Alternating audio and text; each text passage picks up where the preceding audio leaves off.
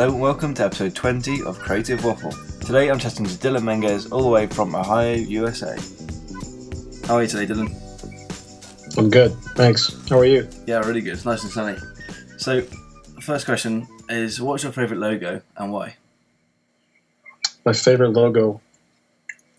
That's a that's a tough question, and I'll bet everybody or a lot of people answer that the same way, but that's a tough question.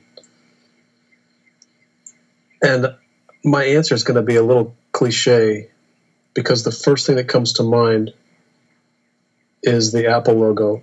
And the reason I say that is because I point people to that logo so often for its simplicity. And it, it, it's a good one to help clients understand the value of simplicity. But it's also a good logo. And, and again, I, I would argue probably one of my favorites, if not my favorite, because of the fact that the logo does not describe the business. Hmm. And that's also a um, valuable discussion with clients to, to, to help them understand that we, we don't have to be literal all the time. And it also helps them understand, or at least start to understand, the value of how uh, a logo system, the mark itself, and then building that out into a system is something that takes time to develop. And so uh, that's that's why I keep going back to the Apple logo over and over. It's beautiful, isn't it? It's just such a, like you say, such a simplistic thing which doesn't solely represent their represent their brand. It's just yeah, it's just a beautiful mark. Um, yep. What is your number one place you go to when researching design? My my number one place that I go to when researching design is, believe it or not, I I get outside. That's my number one thing to do, and um, probably not the greatest answer for a lot of people because it sounds so vague. But I really like to get away from typical sources like Pinterest or Dribbble or or sources like that. And the reason that I stay away from those has become a, a, a, bit of a mantra over the last few years as, as I've retooled how I process design and how I approach design. What I mean is, I, I avoid things like Pinterest and, and other typical sources, uh, you know, an, uh, annuals, advertising annuals, um, other other sources like that, because those are finished pieces that were made by someone else's imagination under a different criteria than probably what I'm operating under. So even if I'm if I'm doing a logo that has um, a more universal theme, uh, something you know incredibly simple, I'll still try to avoid looking at sources that will that will have already defined that under someone else's terms and criteria.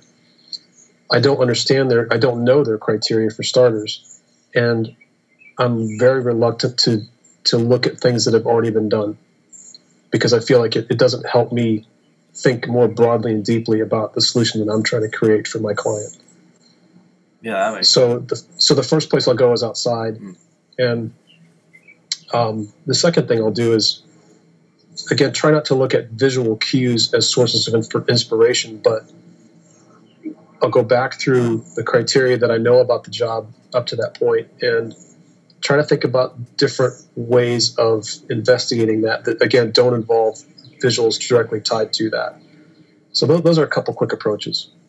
Yeah, I mean, that, that makes total sense to me. I sometimes look at things and think, "Oh, that's that's how I should have done it," but then it's obviously not the same brief and it's not the same same thing, so it shouldn't be the same outcome.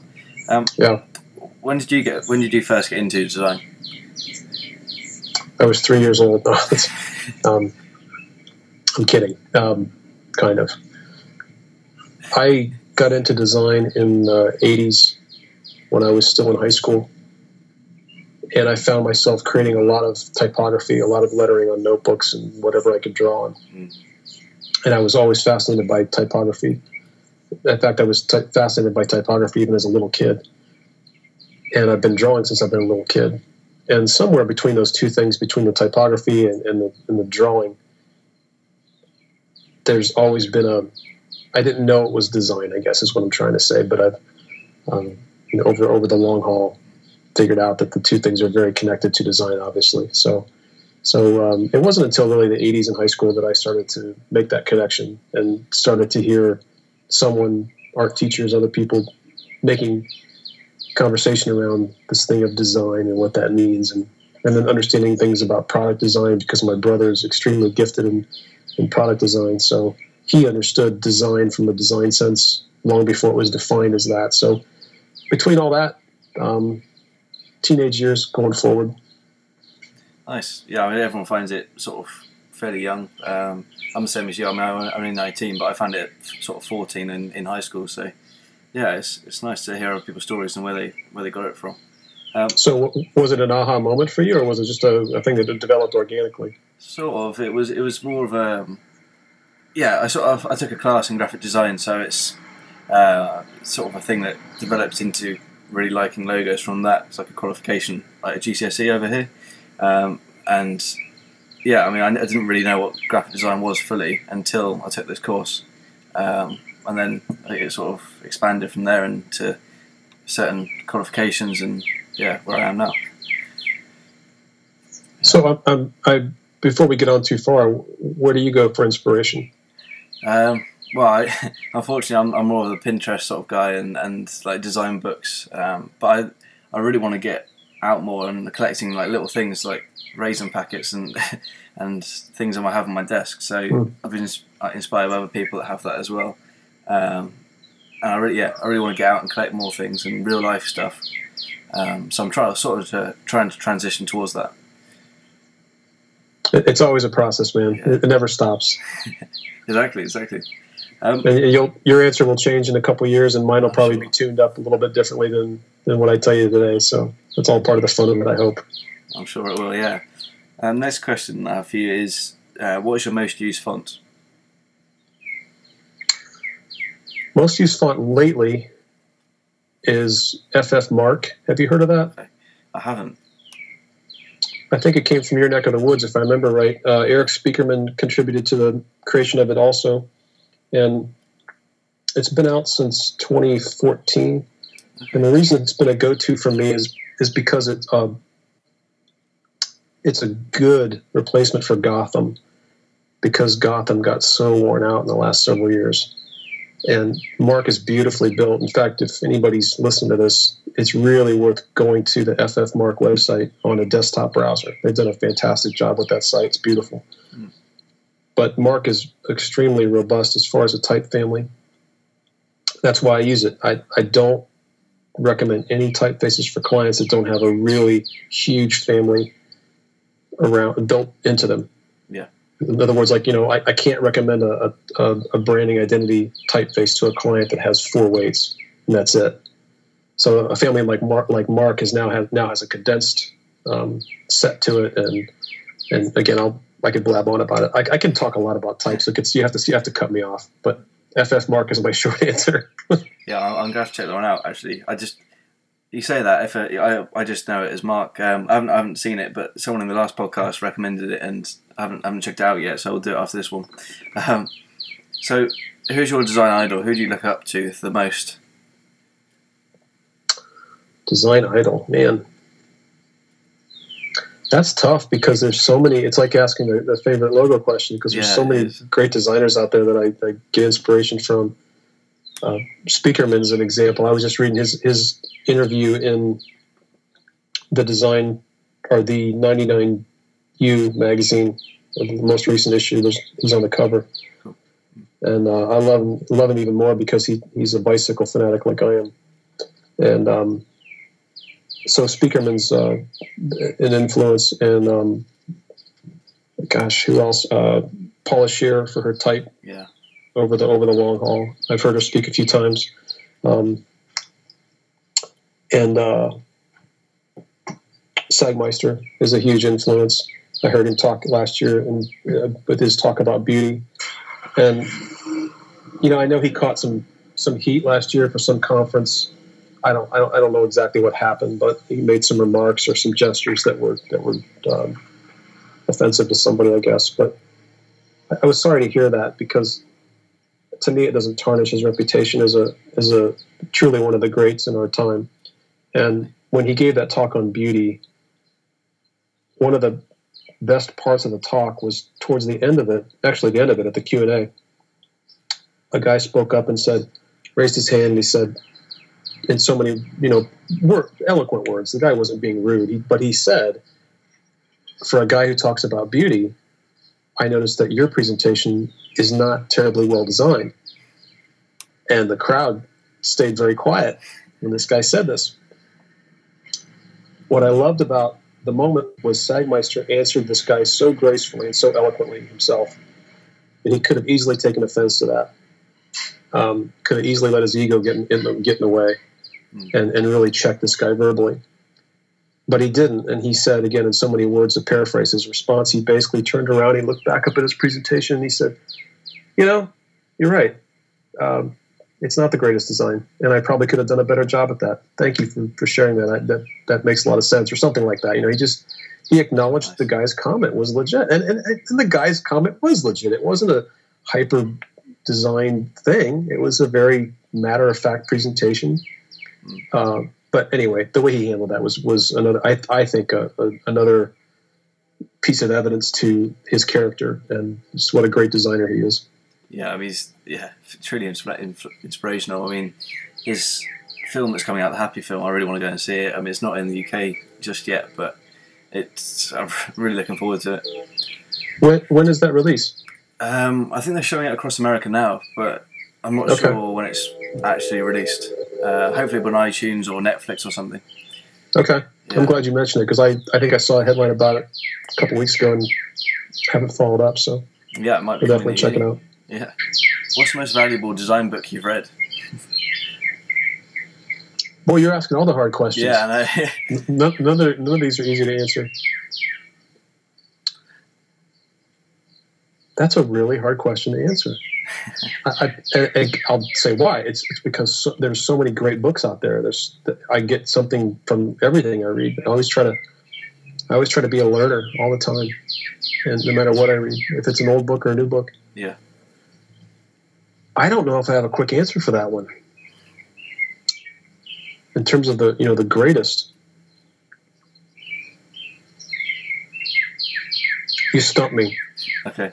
Do you have, do you have I got a, a few favorite books that you a few favorite of your books? A few, a few of your favorite books. Can't speak today.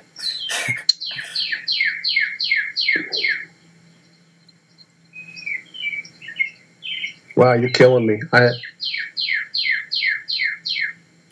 I don't know if I have a, a, a, quick answer for that, even to say a few favorites. Um, I, I, feel like I need to read more often.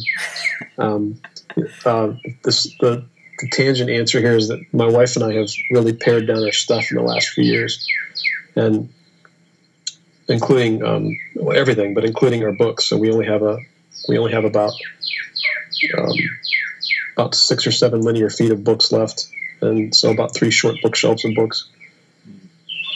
I'd have to go up there and take a look and see what's there. I, I, know there's a couple of Logo Lounge books, but that's not really a design book per se. It's just a catalog, right, of, of work. Yeah. And that's ego driven because I'm in a couple of them, so that's just not it's not a good answer. Um, but I'd have to go up there and take a look. That's a great question. I know we're on we're on Skype, so I could probably like walk you through my my house and, and up to that bookshelf, and we could scan it but uh, I might have to do a follow up with you on that one. Cool. Brilliant. Um, well, the next question I have is is another quite a hard one. Uh, what's your number one design tip? Number one design tip? Yeah. Man, for nineteen, for nineteen, you're you're pulling out all the stops, man. You're you're not. There's this is like a no mercy uh, interview in terms of difficulty. I, am I'm impressed. Thank you. Yeah. um, I, th- I think the number one design tip. Actually, I do I do have a, a, a quick answer to this, but it's uh, I feel strongly about it. Let's put it that way. Is I think the best tip you can you can use for design is to ask a lot of questions. Yeah. And I know that might sound a little cliche, but I I find that now as much as any time in my career, if not more, that we are in this culture that is pervasive with an attitude that says I know everything, or if I don't know it, it's okay. I'll just Google it, mm. and I'll and I'll get my my my topical answer quickly, or you know, just a surface based answer very quickly. And I, I, I think that's a very errant way to operate.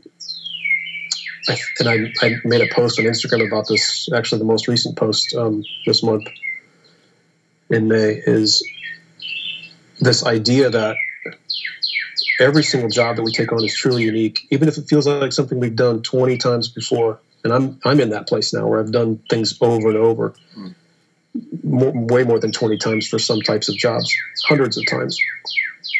And I think it's all the more important because I'm in that position, or if you're in the opposite position, you've never done these things before. In both scenarios, a little experience or a lot of experience, we still have a tremendous obligation to ask a lot of questions.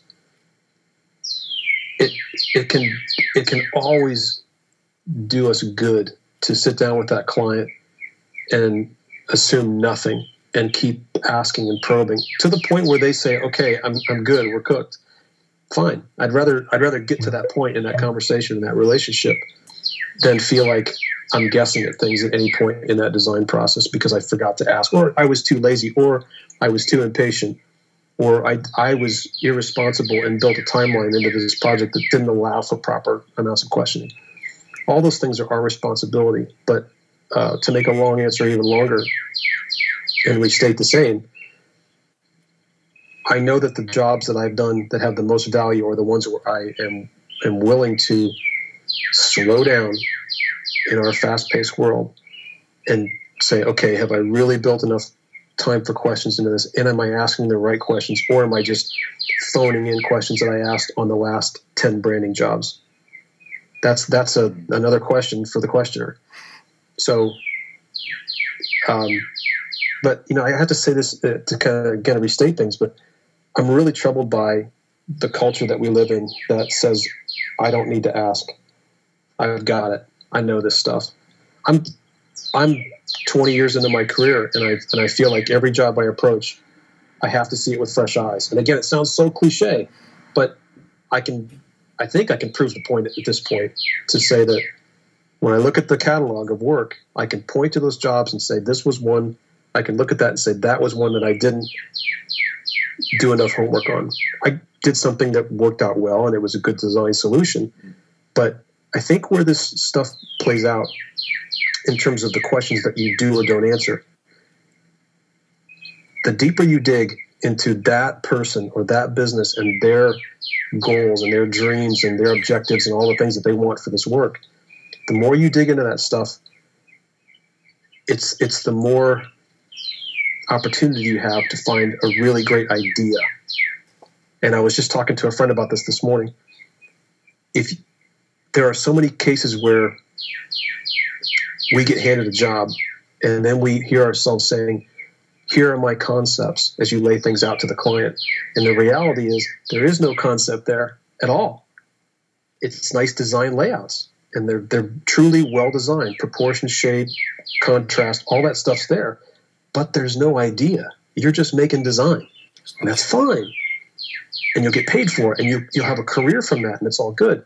But if you really dig harder into the, the story there behind that, or the you know again the goals, dreams, the aspirations of this particular piece of work or that person or that, that business, there's a good, much better chance you'll find a nugget there that's really worthy of a concept and an idea that can be built into that.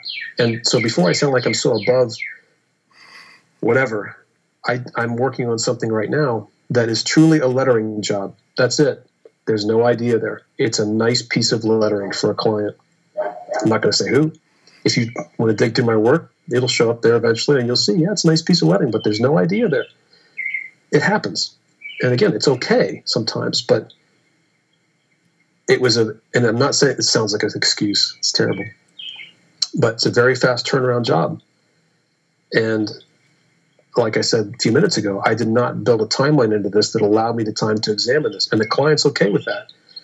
And ultimately, I'm okay with it too. We both have agreed to this thing. But, but to be really clear, without a really strong idea there, it will always exist as a nice piece of lettering that solves a particular communication objective for that client, but it doesn't go really deep. He's, that's a great answer. Really love that.